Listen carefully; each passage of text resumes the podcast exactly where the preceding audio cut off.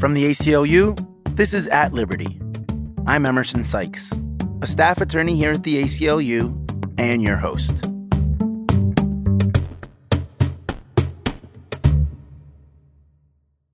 In 2014, Gavin Grimm was a high school sophomore in Gloucester County, Virginia.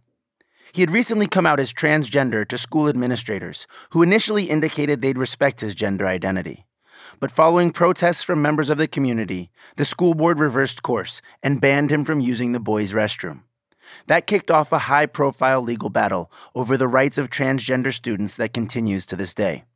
With us today is Gavin Grimm himself. Now 20 years old, Gavin is a college student, an ACLU client, a sought after speaker and writer, and an inspiring leader in the fight for trans youth. Gavin, thanks very much for joining us today. Welcome to the podcast. Thanks for having me. Happy to be here. Gavin, your case has been going on for more than four years now.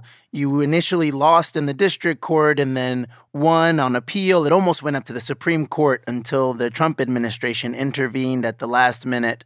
And I know the case is ongoing to this day. Can you just briefly summarize what it is that you're asking the court to decide here? Yes. So we were in court July 23rd for the district court and our arguments that day, we had a couple of things that we brought with us. First and foremost, I have a high school transcript that formerly designated me as female. We had been asking the school for a very long time to change that document to reflect my legal information, which is that I'm a man. All of my legal documents describe me as a male, as a man. And despite producing these documents to the high school when I still attended the school, they absolutely refused to issue me a transcript that designated me as male, only offering one that designated me as female. And so that was part of our asking court was that I got to have a transcript that was correct. On top of that, of course, we are seeking to validate that the experience of being banned from the boys' restroom on the basis of being a transgender boy was discrimination and was wrong. So that's kind of what we're talking about now. And recently, as a result of our day in court on July 23rd, I was in fact issued that male transcript. That's fantastic news. And it's interesting to hear about how what started with or was initially billed as all about access to the restroom has all sorts of other implications on your education. Absolutely. I mean, the transcript issue was one that was extremely pervasive in terms of my planning, my future. I have to submit that document to any sort of university type college that I go to, if I'm submitting a transcript that designates me as female, I have to have an explanation for that, and it, it forces me to out myself, which can put me in, in the path of harm in you know in the world we live in. You are graduated now, so the basic question of whether or not you, as an individual, can access the boys' restroom is no longer really a live issue, right? But the policy is still in place, uh, and you might also be entitled to damages for the violations of your constitutional rights. Is that correct? Yes, we're seeking nominal damages. That's what we've sought so far. And yeah, you're right that it won't affect me specifically as I am I have graduated, but it's more about at this point challenging the policy itself and, and the discrimination I faced while I was there.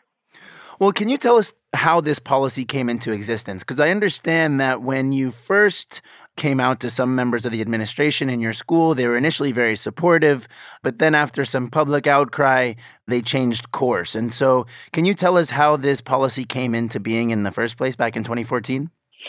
Absolutely. So, in the summer before my sophomore year of high school, of course, I transitioned. I shared with my parents and my family and my friends who I was. And so I prepared to go back to school as Gavin, and we met with the principal, with the people in the school that would be the principal, vice principal, the nurses, you know, the guidance counselors. At that point, we had not met with anyone on the school board or spoken to anyone on the school board. And we basically told them, you know, hey, this is who he is. I'm saying we in terms of myself and my mom. She was really who supported me through everything. And we kind of went as a team and said, This is me. I am Gavin. I am a boy. What are you going to do to support us? And initially, the reception was positive. Our principal seemed to want to make a solution that would honor me and keep me safe. And he really let me lead the charge on what he was willing to consider. Really, everything I asked for, he advanced. And to be clear, I did not initially ask to use the boys' bathroom. That request came a few months into the school year when I realized that not using the boys' bathroom was needlessly stigmatizing because initially I had just been too afraid. But I realized as I progressed through my school year that I had nothing to fear and I was being uh, needlessly stigmatized and put into positions that were quite embarrassing because I didn't really have an explanation as to why I was going all the way across the school to the nurse's office to use those bathrooms. And so I, I reapproached my principal and I said, Hey, I'm a boy like any other boy. I'd like to use the boys' bathrooms. This is needlessly stigmatizing. I'm tired of taking so much time out of my education every day to go all the way to the front of the school. And he agreed with me. Initially, I think he had to ask a few people. I don't really know what was involved in that process, but it took him a few days to get back. And he told me at that point that we should go ahead and do that.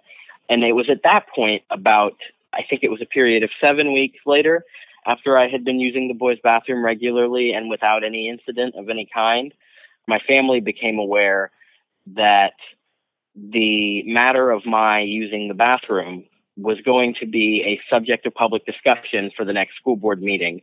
It was not specifically me, my name on the docket, but it was the discussion of bathroom usage by transgender students and the topic of introducing a policy and we were not notified that this meeting was going to take place. We were not warned in any way. We found out on Facebook, and despite it not naming me by name, of course, the community already knew who it was. It's a small southern town. And so that school board meeting occurred, that public meeting where members of my community attended and people who have worked alongside my parents, grown up alongside siblings of mine, called me a freak and spoke out against me and against transgender people at large and I also spoke on my own behalf, and so did my mother and a few of my friends. And at that point, the policy that was proposed was going to effectively ban trans students from the restrooms of their gender and only allow them to use restrooms associated with their sex assigned at birth or the nurse's office or the single unisex restrooms that they'd constructed after all this had started going on. And so at the second meeting after the vote was postponed, they voted to institute that discriminatory policy, which began my journey with the ACLU. Well, I've seen the video. I and lots and lots and lots of other people have seen the video of your testimony, and it's quite powerful and moving. And it's just overwhelming how young you are in the video and how brave and and strong you are standing up to this room full of adults who are calling you all sorts of incredibly insensitive and and really cruel things. And I I wonder if you can just take us back into what gave you that bravery in that moment to stand up for yourself in front of a town that was that was intent on giving you scorn. Well, I have to say that unfortunately in that moment it felt less like bravery and more like desperation. Hmm. I want to be very clear that no 15 year old should ever, ever be in a position where they feel they have to defend their basic human right it just should never have happened. I look back on it now, looking back at that child as a 20 year old now, you know, I, I'm horrified, quite frankly, I'm horrified that the actions of the school board pushed me in a position where I felt like if I wasn't going to defend myself, no one else was. And that's a shame. It really is a shame that a child was put into that position. I will say that my choice to advocate for myself, which is not necessarily what everyone would have chosen, even in that situation. It did feel like desperation. It did feel like I had no other choice. At the time, I thought, you know, no one is going to stand up for me. Absolutely no one is going to protect me right now. I am the only one who is going to say anything about this. I am the only one who's going to be speaking out in my own interest in this town. And that proved to be mostly correct. I mean, only for the most part, only the people we brought with us in our own vehicles both those nights. Really, that was the only support we got. At the second meeting, there was a couple of positive remarks that came from people other than our, our own family and friend circles. But really, we were quite a small team. And as soon as I heard about the meeting, my snap reaction was, well, I'm going and I'm speaking because they're not going to talk about me and my rights without me having a say in it too. But I, you know, even as a young child, I used to stay up after my bedtime to watch The Daily Show back with Craig Ferguson and all, you know, I've liked politics for a long time and I've been interested in the civic process and my civic rights and duties and and honestly when this happened it, it felt very much like a civic duty it was my duty as a good citizen to stand up against injustice in my community even though it was about me it was partially fueled by a sense of patriotism because I, I figured that the way to make the world a better place is by standing up for what you believe in and The other thing that kind of informed that decision making process was my history of traumatic bullying in public schools. I had to leave school in third grade. I was bullied out of school in third grade. And so my history with public school is very much a story of peers being unkind and adults doing nothing to protect me.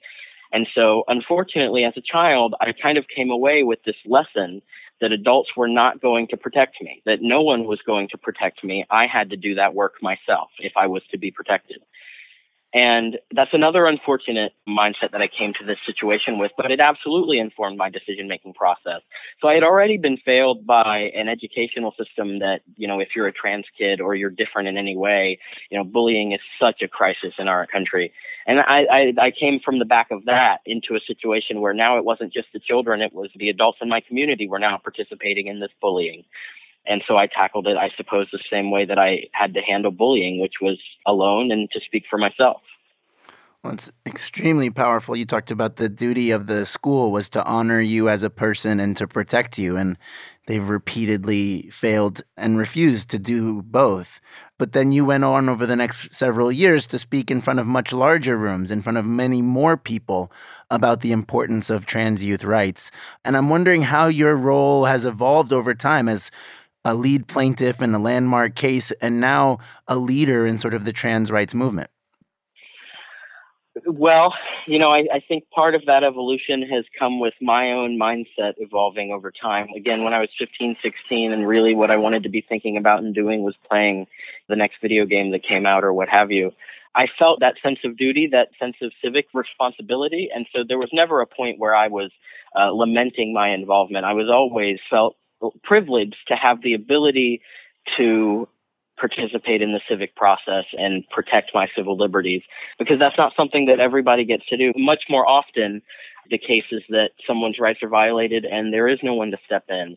I had a unique privilege in being someone with enough familial support, enough mobility to be able to accept help from the ACLU. And that's just not something that everybody is able to do. And so it was never something I was sour about or bitter about, but initially there was a sense of anger of, you know, I shouldn't have to be doing this. I want it to be over. I want to back, go back to being a normal kid in high school. I don't want to talk about my bathroom stuff. But as I got older and as I spent, a, you know, a longer period of time in this sort of world, I really started to appreciate and recognize the platform that I had and recognize the responsibility that I had to utilize that platform in a way that would yield the greatest good for other transgender people because at that point it was becoming clear that this fight was not about me and it was not just about the bathrooms either. It was about dignity for the trans community and for trans youth across our nation. So that's the point at which it evolved to be something that I was really excited about, really grateful for, and really looking to utilize in the way that would produce the greatest amount of good. Well, and your bravery and, and your civic responsibility have been recognized and inspiring not only to other trans youth and to other activists of all ages, but the Fourth Circuit in their 2017 decision compared you to landmark plaintiffs like Dred Scott, Fred Korematsu, Linda Brown, and even Jim Obergefell. Their decision was so powerful, I just wanted to read a quick passage. They said, Today, hatred, intolerance, and discrimination persist and are sometimes even promoted but by challenging unjust policies rooted in invidious discrimination, GG, Gavin Grimm, takes his place among other modern human rights leaders who strive to ensure that one day equality will prevail and that the core dignity of every one of our brothers and sisters is respected by lawmakers and others who wield power over their lives you know, it's not every judicial opinion calls on such lofty ideals or praises the, the plaintiff in such glowing terms. I wonder what it meant to you to have a federal court describe your case and your activism in this way. I was a little surprised when I read those words.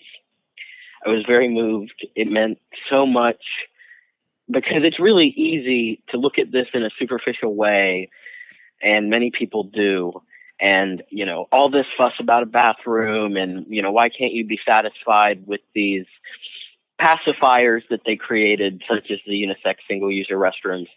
People dismiss it often as frivolous as an unnecessary fight which is not necessarily hard because of course the opinion of others does not affect the way i feel about my work and my life and what i've been doing But it, you know, this fight is such a huge part of my life. It's such a massive part of my life. And so to have it so frequently misunderstood and to have so much emotions invested in it, to have four circuit judges, no less, of course, again, as someone who loves politics, who loves civics, who loves that kind of thing, I, it was like stars in my eyes. It was so validating to hear the opinions of such important people, you know, validate that this was not just frivolous bathroom tiffs. It was a, a legitimate and worthy and important fight for equality for people.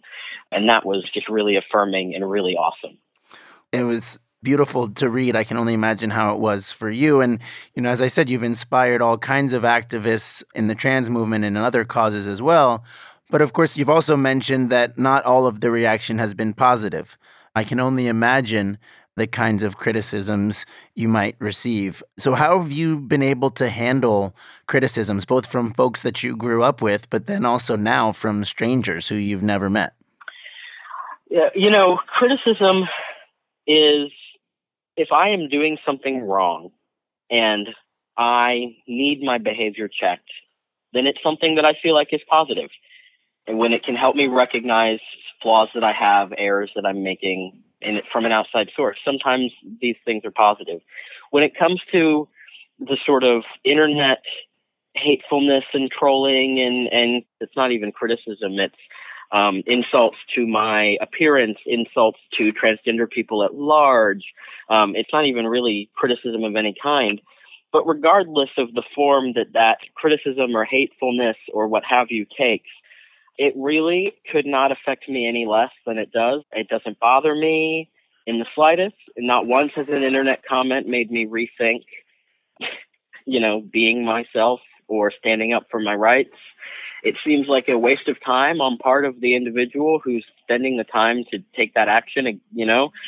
But I also know that I'm sure of what I'm doing and who I am, and there's just no amount of internet comments that's ever going to shake that in any way, shape, or form. It's just not possible. But I, I, will say that some people take that stuff to heart, and I'm not saying that that's a negative thing or a bad character aspect or anything like that. You know, some people really are affected by those sorts of things. It's really a shame that the culture is such that some people are made to feel uncomfortable because I know that some people get much more harassment than I do. And if it became very personal or more severe, you know, perhaps my reaction would be different. I feel like I've been lucky so far. Well, we can only hope that the fact that the trolls aren't getting to you would would inspire them to stop, but I'm afraid that's not exactly how that works. Right. It's impressive that your skin has become thick enough that the internet trolls can't get to you. But it hasn't just been random internet trolls, right? It's as you mentioned, it was people who, you know, grew up in the same town and had children who were friends with your siblings and that kind of thing. I, I imagine that it's a, a bit of a different proposition when it's people who know you and should know better in some sense. Yes, it's different and it's you have to navigate it differently for sure. I went to public school, so my skin is pretty thick, I think. But when it is in your own communities, families, friend circles, what have you, it can be difficult. I will say, luckily, all of my friends stuck by me, all of my good friends. In fact, I have the same crew of ride or die, awesome, awesome people with me right now by my side that I had in high school. I have awesome friends. That's great. Some family members, we lost them along the way. I some people that were more in the style of acquaintances, lost some of them. And it can hurt, but ultimately, personally, I feel like every time I lose someone in my life for reasons including me being myself, I feel like that's a positive loss because that person was not bringing positive things to my life.